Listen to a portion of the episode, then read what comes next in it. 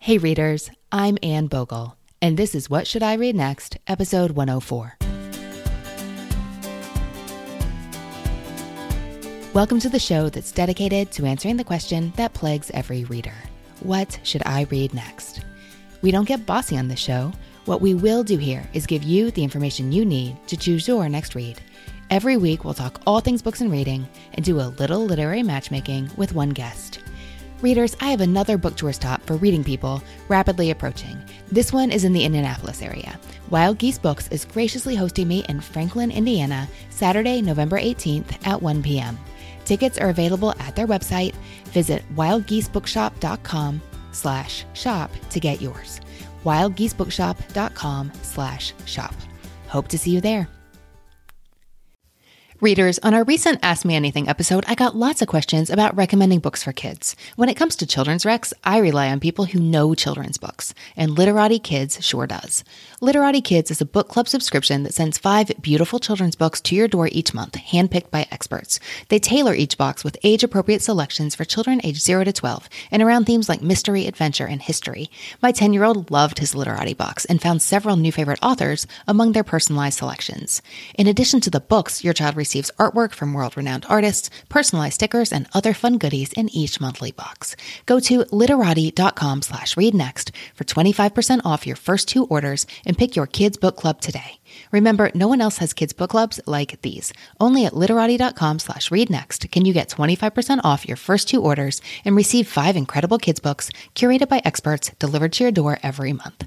That's literati.com slash read next. Want a confidence boost? Take coloring your hair at home to the next level with Madison Reed. Get gorgeous professional hair color delivered to your door starting at twenty-two dollars. This is game-changing color you can do at home and look as if you just came from the salon without the time or expense. At Madison Reed, master colorists blend nuances of light, dark, cool, and warm tones to create over fifty-five gorgeous multidimensional shades. Find your perfect shade at madison dash reed dot com.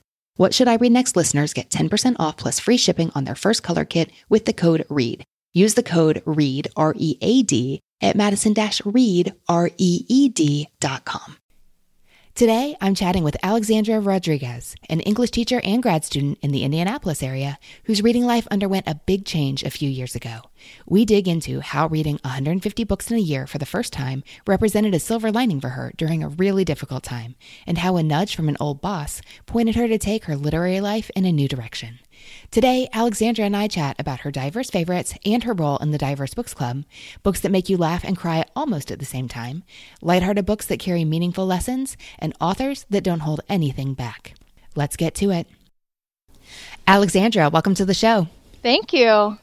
It's so great to get to talk to you again. So I've known you from the interwebs, mostly as Booked Up Blog on Instagram, and then I got to meet you in my kitchen in September, which was so fun since you were on the Reading People lunch team. Yeah, that was great to be able, thank you for welcoming us into your home. It was so much fun to actually get to meet you in person and meet the person behind the voice that I've been listening to for years. So, well, it's so mutual. It's, you really get to know the people. I mean, everybody has their favorites that they follow online. So it took me a little bit to associate your name, Alexandra, with Booked Up Blog, because that's that's how you existed in my head. But it's so great to see the actual living, breathing humans align with what they create. And it's a little more seamless than it used to be, especially thanks to, this is so weird, but Instagram stories has made it a lot easier to get a feel for what someone is actually like. I mean, you know what their voice sounds like. I did know you first from the internet as Booked Up Blog, which tells me really one important thing about you, and that is reading is a big deal to you. Oh, yes. It has been since I can remember, even before I was able to actually read words. My I was talking with my mom about this, and I said, how, like, what do you remember about when I was reading when I was little? What did I like? And she said, you used to take books everywhere. Like when I was potty training, I would take the books with me while I was potty training. So I would, um, my dad used to joke that if we were on trips, I would read while we were in the car. And he would say, if we got lost, you would have no idea how to get back to where we were going or where we were in the world because your nose is in a book. So I have been a reader for my entire life. Well, I'm glad he was looking out for you. When we last talked about books, you were saying how you've always loved to read, but that your reading life has really evolved in the past few years. Yes. So I actually started the blog after I I came down with a chronic illness. I was a an English teacher, always loved reading, like I said before. Um, and then out of the blue, I started developing these symptoms to where I, whenever I would stand up, I felt like I was going to pass out, uh, which is not the best situation when you have to teach sixth grade kids. So they don't appreciate it if you have to lay down to teach them. Although I bet they'd be really nice to you. Oh, yes. They um, they were very, very sweet. I had a great group of kids when I first uh, got sick, and they, they wrote me letters, and they would send me letters about and emails about the books that they were reading and that they were still doing well in school. So I miss those kids so much. But when I first, I ended up being diagnosed with a chronic illness called uh, POTS. It stands for Postural Orthostatic Tachycardia Syndrome, which is basically my body doesn't like to work with gravity anymore.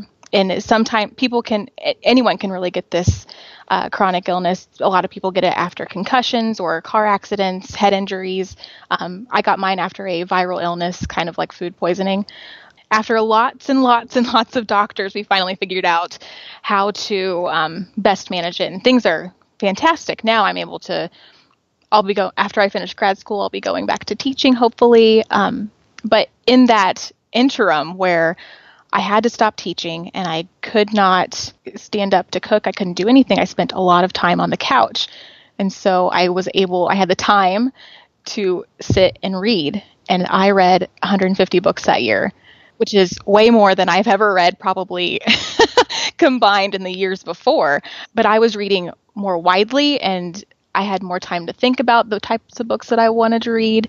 Um, that's kind of how the blog got started, was because my I was talking with a former um, boss, and he said, what are you doing with all of these books that you're reading? You need to do something since besides just, you know, putting a rating on Goodreads. And I said, well, I don't know what to do. And he said, you should think about a blog. So thanks to my old boss, Corey, for... Did that change the way you read once you started doing that? It did. So I, because I wasn't able to get up and be social like I was before, I the books were my way with connecting with the world or escaping, depending on uh, ha- what part I, what where my mind was at that time. I really like dystopian and sci-fi novels, so I read a lot of that. I read a lot of memoirs. Um, one of my three favorite books or th- top three books that I gave to you is a book that I read during this, the first couple of months when I was first sick. She also has a chronic illness, so it was a different way of looking at life and knowing how to kind of make the best of the situation that you're in. So it definitely changed the way I read. Okay. So I, I like the way you put that, that sometimes you need to escape, but sometimes you need to get out there, and that books let you do both. Yes. Are you a reading by numbers person now? Like, do you keep track of how many books you read? Do you have goals, that kind of thing? I do. I have the Goodreads goal. Like, I have one hundred fifty again this year. And I, this is, I have a spreadsheet of all of the books that I've read this year. And it has, it has a little bit more information than I really care to put in there. Um, but I, it has like the publisher and the publication date, the date that I read it. So I know how many books I've read um, each month. It keeps track of the page numbers, or if it's an audiobook, how many hours it took me to listen to it.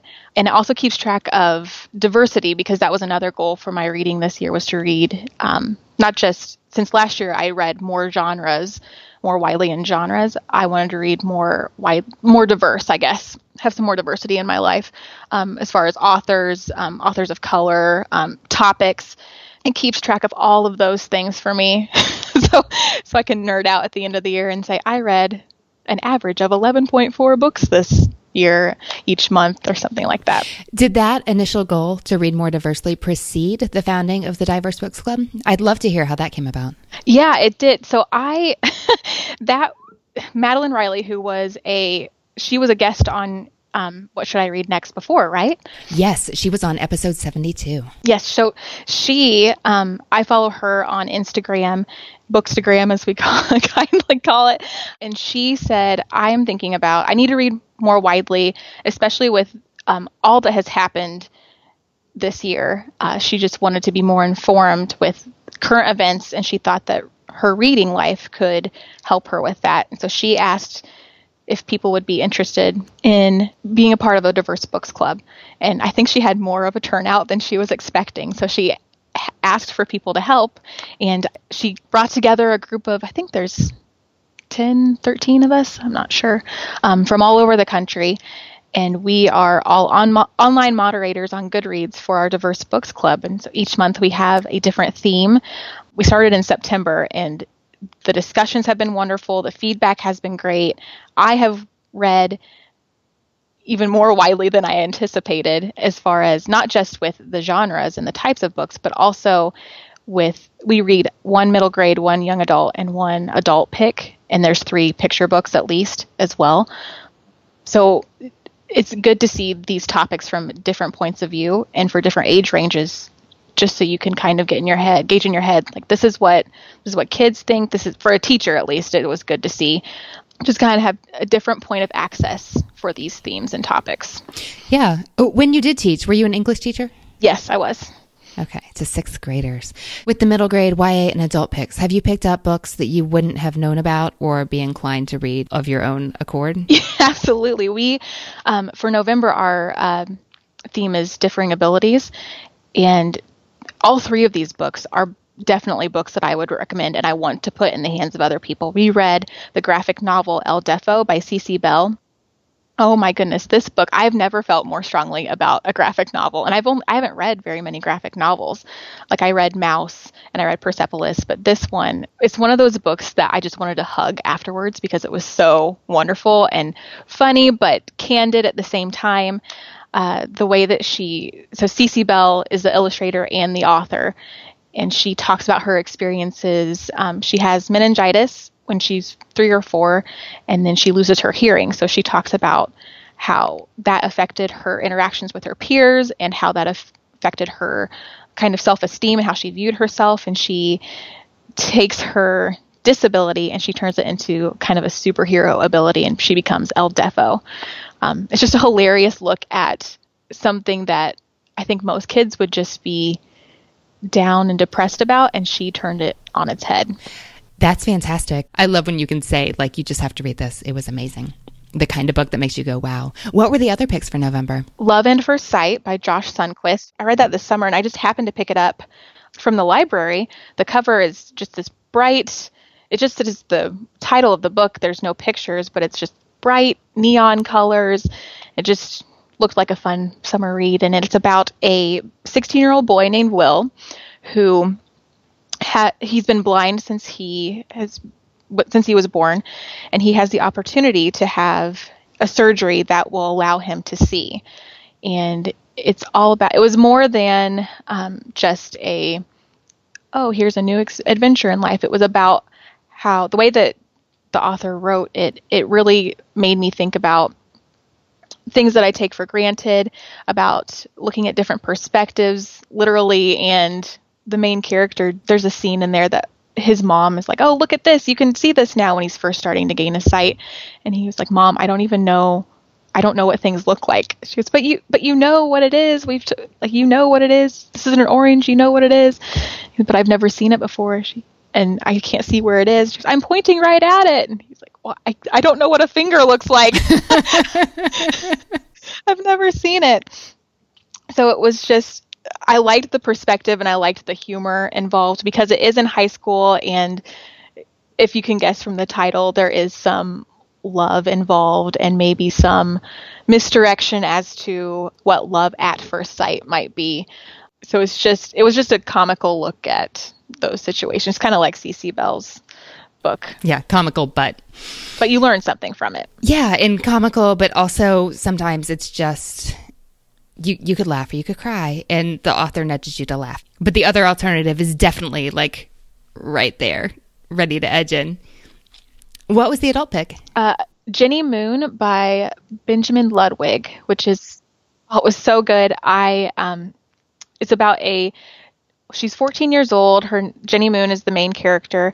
She has been adopted by her forever parents, which is what she calls them throughout the book, um, and she has autism, and it's about uh, her wanting to get back to her birth mother so she can take care of her baby doll.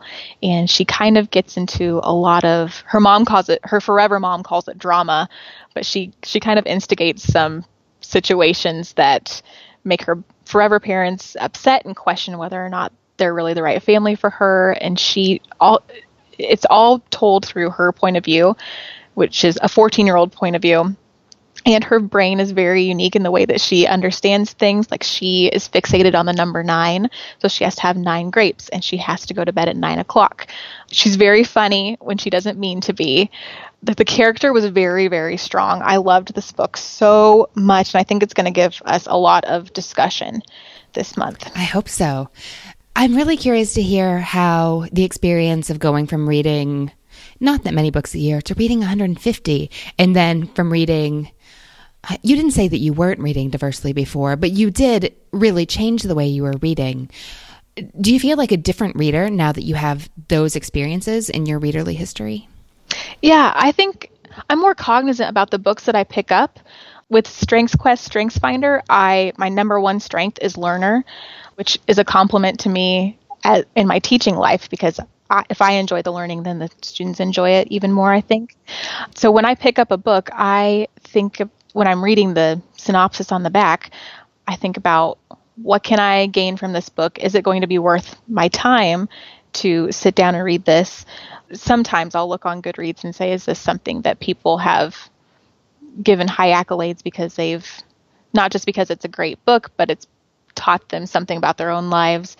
Um, those are the books that I try to gravitate towards more, just so... Because there's life is so short, and I don't want to read a bad book. So I feel like that if I am able to gain something and glean something from it, then it's going to be not just worth my while, but just that extra boost of, yes, this was a great book, if that makes sense. Yeah, it totally does. And I can't wait to hear your favorites. Are you ready to go there? I'm great. Yeah, let's go.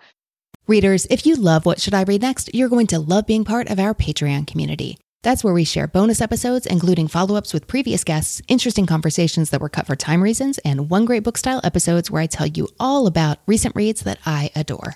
In addition to the extra audio, you get access to our super secret spreadsheet vault with the full list of all the books guests love and my three recommendations from every episode in an easy-to-search format.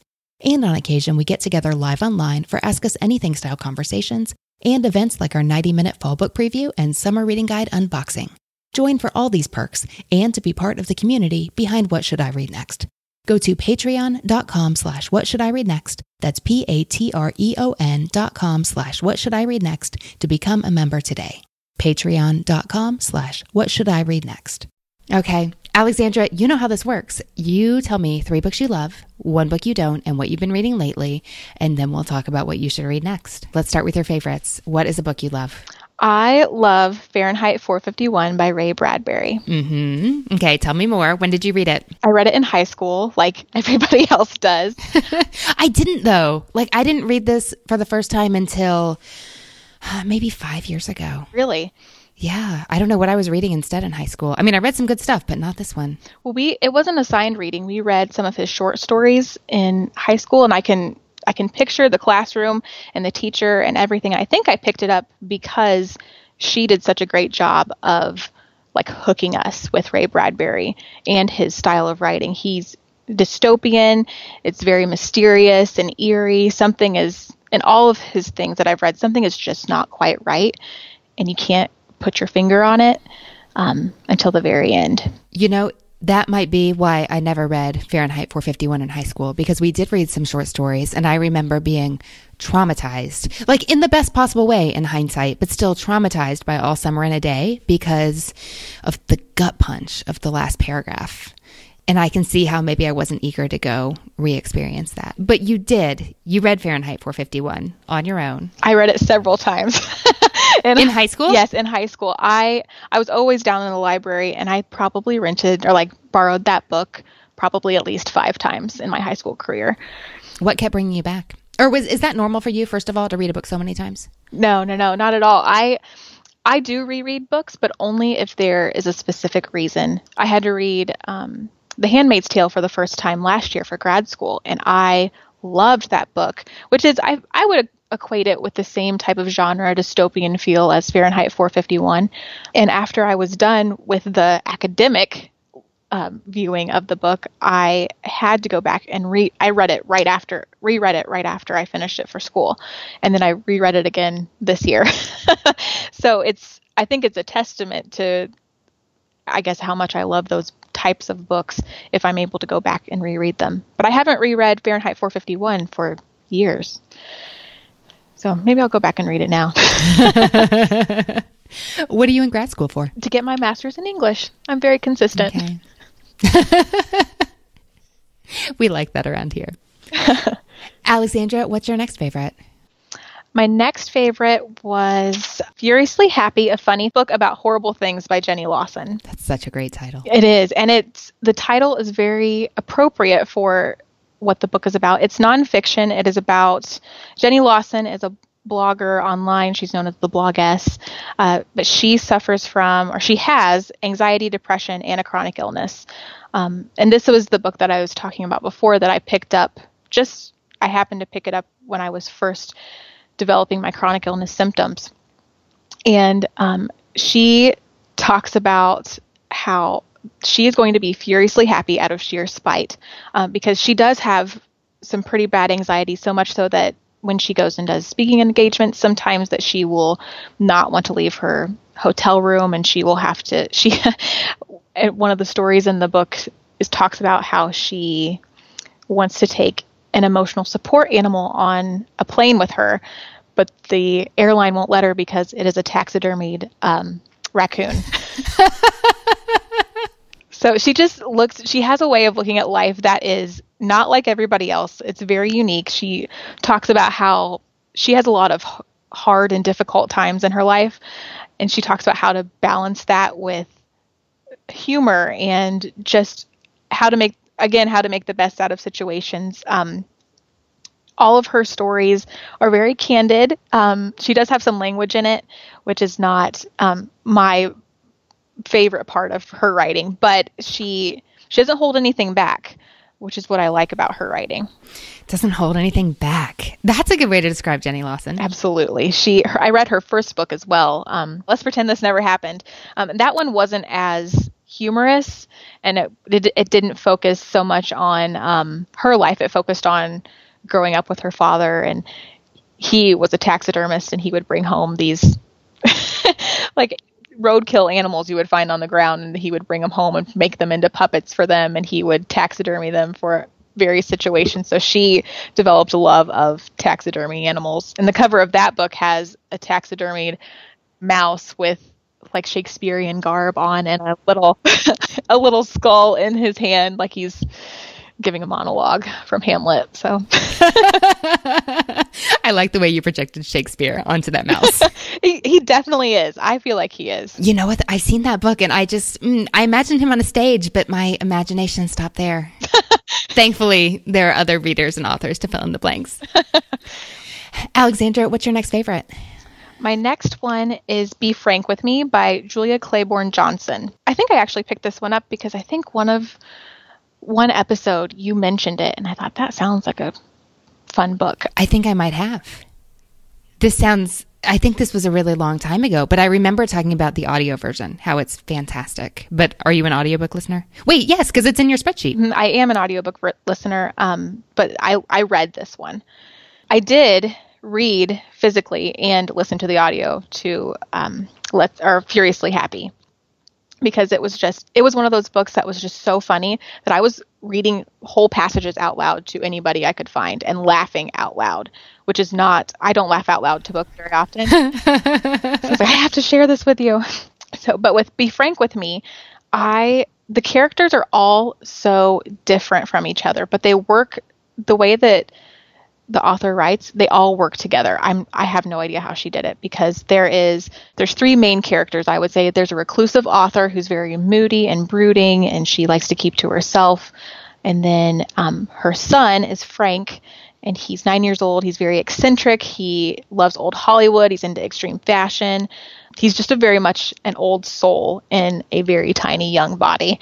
And then there is a young woman who becomes the author's assistant to make sure that she writes this new book. And she is naive, and she has she comes to town with stars in her eyes, with these grand plans, and everything is turned on its head, and nothing is what she expected it to be.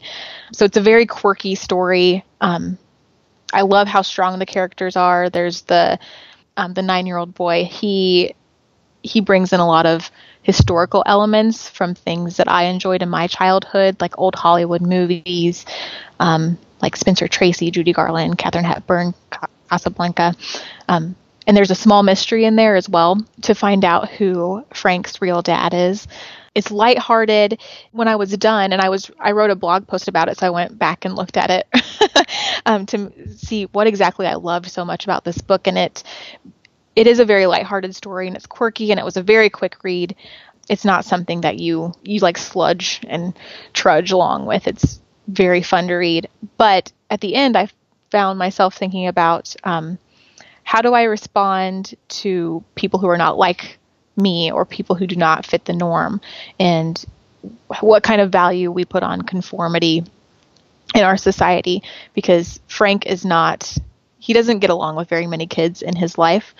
With his fellow students, he gets along with more with the older people who actually know what he's talking about with these movies, and why he would want to dress with a top hat and a monocle, and just how we react to our own guilt, which is something that the the author character in the book deals with. All right. I like the way you unpacked that, because at first blush, it's a little bit different than your other choices. Alexandra, what's a book you didn't love? Oh, I did not like Blood Meridian by Cormac McCarthy. How did you end up reading that? For grad school. It is not something that I would have picked up on my own. I am, when I read, I am very invested in the books that I'm reading, so much so that I will sometimes dream about them. And this was one that if I didn't have to finish it for grad school, I would have put it down. And I, I hate putting books down. I will make myself finish them. But this was, was just violence for violence sake. Um, it was very dense. It was, he is a very interesting, and he writes very beautifully, but it was, it felt very presumptuous and reaching for me. There was an unreliable narrator, which was fine. I I can get behind an unreliable narrator, but there was nothing redeeming about any characters in this book. And it was just mentally and emotionally exhausting to read it. What are you reading right now? I just finished Castle of Water by Dane Huckleberry. Is that his name? I loved it. And it's all over Instagram. This was the book to read this summer, and it took me a little bit to get it from the library, but I finally read it, and it was, it lived up to the hype, which I was afraid of. Um, I was afraid it wouldn't. It's a castaway story, but it's not your typical castaway story, because there are, there's a language barrier between the two characters, and it kind of jumps back and forth between the present and the future, what happens later on. It was it was a very hopeful castaway story, but it also breaks your heart at the same time. I am also reading, let's see, I just finished The Improbability of Love by Hannah Rothschild. It is about a woman who buys a painting for her boyfriend for their anniversary dinner or his birthday or something, and he ends up standing her up, and they break it off. They're no longer dating. But she has this painting, and she doesn't know what to do with it. She found it in a pawn shop or something. She goes back to return it, and the pawn shop has been destroyed by a fire. So now she's stuck with this painting, and it turns out that it might be worth more than what she originally thought. And as we're learning about the painting and discovering who might have painted it and what's the story behind it, the painting also gives its two cents and is some chapters where it is the narrator. Oh, that sounds interesting. Yeah, it is. Then it didn't narrate as much as I had thought it would, but there are a lot of a lot of extra characters who are searching for this book, or not the book, the painting, and it kind of makes life a little bit difficult for the main character who owns the painting. So it's pretty good. Yeah, that sounds interesting. Okay. To round out the picture of your reading life, well, the sketch, is there anything that you'd like to change or that you want more of when it comes to your books and reading? Uh, for changing, this is going to sound like, this is, I don't think very many people will have this problem. I read too many books at a time. So I will, I don't have a problem picking up a book in the middle of reading another book, um, which if the second book that I pick up is better than the first, then the first one just falls to the wayside. And I'm very good about going back to books and finishing them. Like right now on my currently reading shelf, I probably have ten books. I have five books sitting next to me on my bedstand that I am shuffling through. And it sometimes it, they're, they're all very different genres most of the time. Um, like one would be for the Diverse Books Club to vet a read for the coming months. And one would be for an in-person book club that I'm in. One is for grad school. And then two or three others are just because I want to read them. Um, so I would like to find books that would keep me more focused on what I am currently reading and not make me want to pick up another book, I guess. Okay. Um, well, when you form a support group, let me know. Readers Anonymous. Exactly. Reader of Too Many Books Anonymous. Yes. I don't know. We could play. I'm sure we could find something that would play. All right. Well, that gives me lots to work with. I'm a little afraid you've read everything. I know I say that a lot, but I really am, especially for someone who's read one hundred fifty books a year a few times. And I'm looking forward to hearing what you think. Alexandra, let's talk about your books. Are you ready? Yes. Okay. So I really like the diversity of choices you have here. So you have a dystopian classic by a master of uh, spare and dense and inventive. How to describe Jenny Lawson? You have Jenny Lawson. So memoirish nonfiction, really funny, really sad, all wrapped into a bundle, inextricable one from the other. And then Be Frank With Me, a lighthearted book, which on the surface is, you know, da da da da da. But you said how it really insightfully helped you um, reflect on how you respond to people who aren't like you. And then no gore, violence, bleak literary novels for you. I think that'll be easy enough. Please, no. Yeah. So what I really like to find for you, something that makes you laugh out loud, something that feels, appeals to your book-loving self would be good. Not just because, I mean, obviously, we're all people who like to read here, but um, something that really appeals to the book lover in you specifically, and um, definitely something that like hits the empathy button. Okay, first, have you? I feel surely you must have read Dear Fahrenheit four fifty-one because you mentioned the Bradbury, so of course. I have not read it, but I did get it for my birthday a couple weeks ago. So really? Yeah. A couple weeks ago, but not yet? No, well, I, I got it in the mail from, actually from the Diverse Books Club team. They sent it to me as a surprise. Oh, that's yeah. so sweet. And I, I opened the box and I said, oh my gosh, I've been dying to read this book. And it It's just one of those books that's just sitting on top of my pile waiting for me to have enough time. And I think it's going to be a book that you shouldn't sit down with and read all at once. It's one that you read a couple of the letters at a time. But that is definitely up my alley. Well, if you don't know this book, so this is a new essay. I guess it's an essay collection, although it's not so much essays, but love letters. I think the subtitle is something like A Librarian's Love Letters and Breakup Notes to the Books in Her Life. So it's by Annie Spence, and she is, or at least has been in the past, a librarian at public libraries, I think in the Detroit area. So at the very beginning of the book, she says, she frames it as love letters to her favorite books, but then she also says how if you are a librarian, one of your jobs, or one of her jobs, depending on what your job is in the library system, was to weed the books, to, to pull ones that had been in circulation long enough or that weren't getting read by patrons, and to remove them from the library shelves. So she writes some letters to those books saying like, this is why your time is over. And it's a little bit like, I'd like to recommend it to everyone I know, but it does not pass the grandmother test for me. Like, would I read this book out loud to my grandmother? Absolutely not. So, and probably not my mom either, but it's such a fun book for book lovers. And the hardcover is gorgeous. Like it's a small, probably like a seven inch by five inch small, like gifty looking collection with a really beautiful matte hardcover jacket. Look it up. It's so pretty, and it's prettier in person. Um, good. I'm glad to hear you have that in your life, because I was thinking memoirs that have emotional resonance and sometimes make you laugh out loud and talk about books you love, like Fahrenheit four fifty-one, um, which she is not going to weed. I'm sure that's not a spoiler. So I tell you not to read it if she did.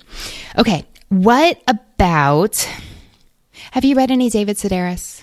I think I listened to an audiobook of one of his books, but I don't remember which one. I get the titles confused because they're, they, the title doesn't sum up everything in the book. It's just one essay, and I can't really remember how it goes. Okay. Because I can see many people who who overlapped your taste, or especially people who like Jenny Lawson, because um, he has that same way of talking about the poignant in a way that makes you laugh so hard you pee your pants. So, okay. What about Heating and Cooling by Beth Ann Fennelly? Never heard of it. Okay, good. I like that. This is a really unusual book that I think didn't, I felt like it didn't want me to find it. Several authors who I think knew Fennelly, but I might be wrong, um, started recommending this to me this summer, and uh, I couldn't get my hands on it. My bookstore ordered it and then couldn't find my order. Um, I tried to order it online and they delivered it someplace I never found. It It said it was delivered, but it never came to me. I thought, is this a sign? But then somebody checked in and said, have you read that yet? You'll really like that book. So I bought myself a copy, and I'm so glad I did. It's so good. So it's called Heating and Cooling. This is fifty-two micro memoirs. I wasn't sure what to think about the micro memoir concept, but I really, really liked it. So it's kind of like a short story collection, but not, because some of the micro memoirs have a really interesting title that tells you half of what you need to know, and an eleven-word sentence, and that's your micro-memoir. Just capturing something funny or sad or bizarre that happened to the author. And then some are more like six or seven-page substantial stories, like more that would be at home in a short story collection, but you have the twenty-two-word ones followed by the thousand word ones, and it's just a really interesting mix. I would really recommend this to anybody who's in a reading slump, because it's so enjoyable. It's so, there's a lot of diversity of content here, and it's just so easy to get through really, really fast. It's one hundred twelve pages. It goes really quick. It's a really pretty little small hardcover book again. But what I really love is how she's able to uh, punch you in the gut like Bradbury can. Just the last sentence in an essay, She'll she'll say something that changes the way you understand it and makes you go, oh, wow. And then some essays, like I was reading this on the couch a week or two ago, and I was like trying hard not to cackle. And my kids were like, what are you doing?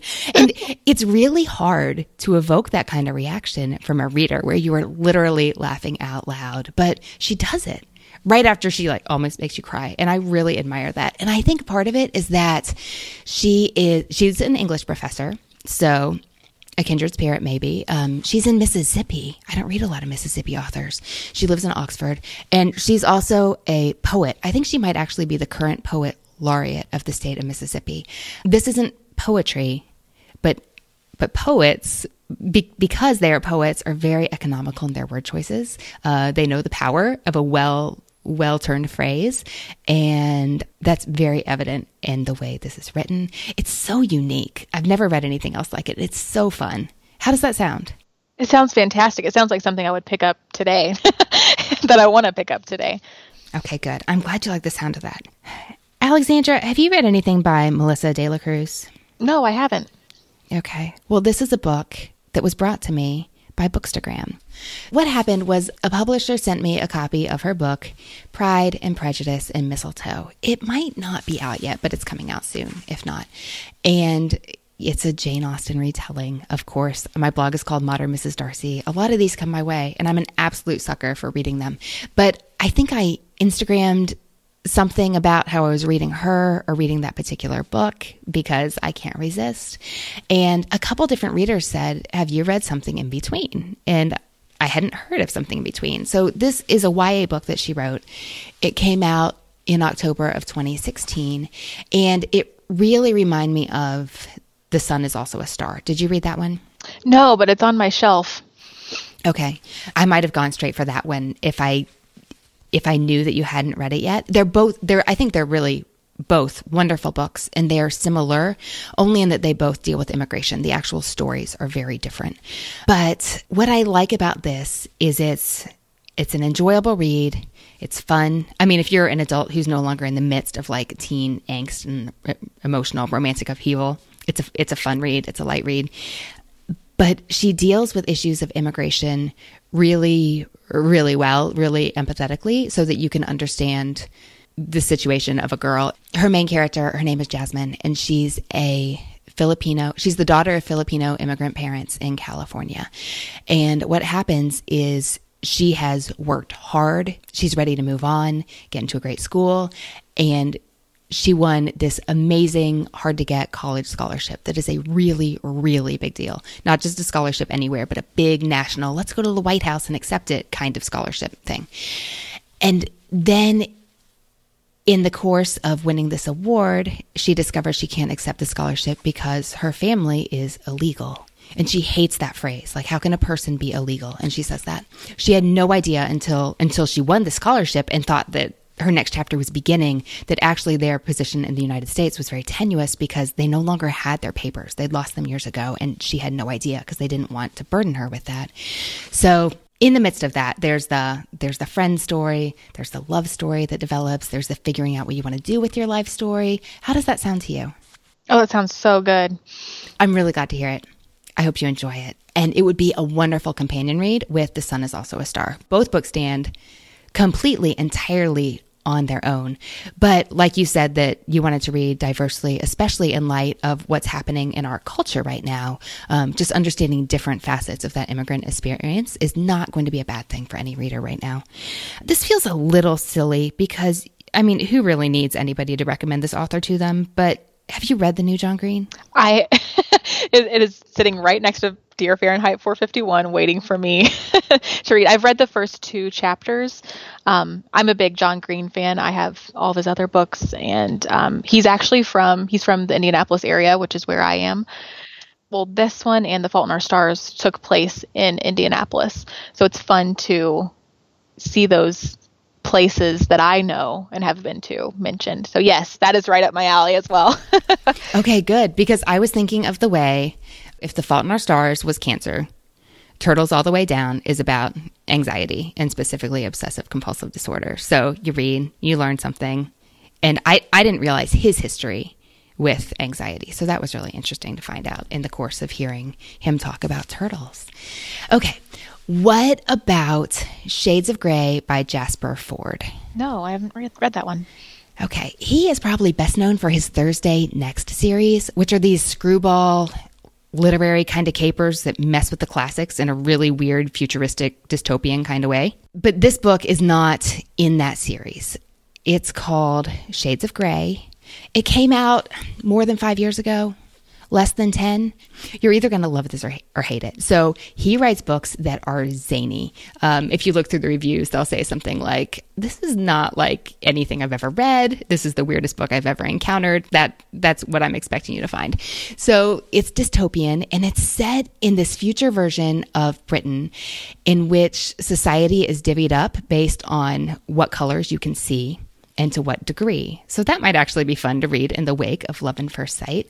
And it's really interesting to me how in all his work, Ford manages to clearly have opinions about the society we live in. Like, these definitely have a satirical bent, but you never feel like he's beating you over the head. So these are weird and fun and really, really smart. Occasionally a little self-consciously so, but but for someone who likes dystopian and is okay to go someplace strange, I think this could be a really fun, definitely uh, unique read for you. What do you think? That sounds awesome. Actually, your description of it reminds me of a book called Smoke, um, which is... Oh, I've I've heard of this, but I haven't read it. It was... Oh, I loved that book. This, it actually probably is nothing like it at all. but, I'll read Smoke and you read Shades of Grey and we'll compare notes. Yes.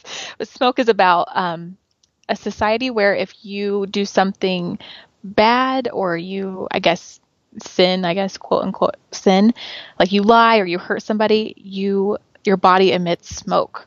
Um, so people can tell if you are not being a good person, whether or not um, you're smoking. But it... the society is divided into like the elite, like the upper class people, and then the lower class. And it seems that the lower class always has have smoke around them and the upper class do not. So there's more than meets the eye to that. So your dividing by what colors you can see kind of reminded me of that. Oh, I'm so excited for that one. I'm glad to hear it. But what about Smoke? I think I might have actually checked this out of the library and not read it because I'm looking at the cover now. Um, did you enjoy it? I did. It wasn't... Um, I, ha- I think I had really high expectations for it just based on the premise, and it might not have quite lived up to them. Um, but I, it was definitely a book that I would re- recommend again. Okay. I, I will take that. Well, Alexandra, of your three books, what do you think you'll read next? Oh, maybe, maybe the two on your nightstand are the obvious suggestions. Yes.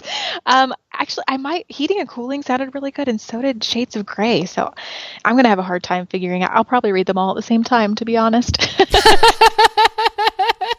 I'm serious. I'm so in for that support group. I mean, honestly, I'd probably rather be reading, but I need that support group. Don't we all? Oh, right. Well, this was fun. Thank you so much for talking books with me today. Oh, thank you so much. This was great. Readers, our special shop for What Should I Read Next and Modern Missus Darcy goods is stocked and ready to go for the holidays. And I'd encourage you to order now, because when we're out, we are out. We have What Should I Read Next Book Darts, one of my very favorite bookish accessories, available in What Should I Read Next or Modern Missus Darcy custom tins. And you can get your own at whatshouldireadnextpodcast.com slash shop. We have beautiful Leuchtturm journals in the shop. I use these myself. They're the gold standard for bullet journalers, and they're available on their own or as part of our fantastic reading journal kits, which is basically a fun way to try a variety of pens without having to shell out the big bucks. Check out those and more bookish goodies in our shop. That's at whatshouldireadnextpodcast.com slash shop. If you would like your own personalized copy of my book, Reading People, How Seeing the World Through the Lens of Personality Changes Everything, but haven't been able to see me on one of my book tour stops, I have good news. You can order a personalized copy through Carmichael's Bookstore, my very own hometown independent bookstore. Order online at carmichaels bookstore dot com or give them a call and order through an actual human. Either way, let them know you'd like it signed, and they'll get me in there to sign it and personalize it any way you'd like before they ship your order straight to your door. Book darts, journals, a personalized copy of Reading People. These would all make excellent gifts for the holidays or any time of year. And when you buy them, you also support my work and the show. Order your personalized copy of Reading People through Carmichael's Bookstore or visit whatshouldireadnextpodcast.com slash shop to get your book darts, journals, reading kits, and more bookish goodies. I hope you enjoyed my conversation with Alexandra today. Head to the podcast site to share your recommendations for Alexandra and let her know there what you thought of my recommendations. That page is at whatshouldireadnextpodcast.com slash 104. That's one zero four. And it's also where you'll find the full list of titles we talked about today. You can connect with Alexandra by following at Booked Up Blog on Twitter and Instagram and checking out her blog at booked up blog dot weebly dot com. We have another great episode coming your way next week, and it's one I am very excited to share with you. Someday, maybe I'll tell you the story of how I Googled my guest fifteen minutes before we recorded and was surprised to find a very extensive I M D B profile. But it's hard to be too intimidated when you're talking to another passionate reader, and our conversation was so good. Here's a preview. Yeah, I mean, that's... Yeah, I have no problem saying a book is horrible. That's coming your way next Tuesday. Subscribe now wherever you get your podcasts so you don't miss a thing. Readers, one of the easiest ways you can support the authors and podcasters you love is to write a review. It's free, it's quick, it's easy, but it makes a big difference to us. If you enjoy this podcast, I would appreciate it so much if you review it on iTunes, because that makes it so much easier for your fellow book lovers to find our show. If you enjoyed my book, Reading People, How Seeing the World Through the Lens of Personality Changes Everything, would you take a minute and leave a review on a site like Barnes and Noble, Amazon, or Goodreads? Your fellow readers rely on your reviews to decide what to read and listen to next, and that's why writing a quick review means so much to your favorite authors and podcasters. Thanks in advance for those ratings and reviews. I appreciate them so much. If you're on Twitter, let me know there at Anne Bogle. That is Anne with an E, B as in books, O G E L. Tag us on Instagram to share what you are reading. You can find me there at Anne Bogle and at What Should I Read Next. Readers, that's it for this episode. Thanks so much for listening. And as Rainer Maria Rilke said, ah, how good it is to be among people who are reading. Happy reading, everyone.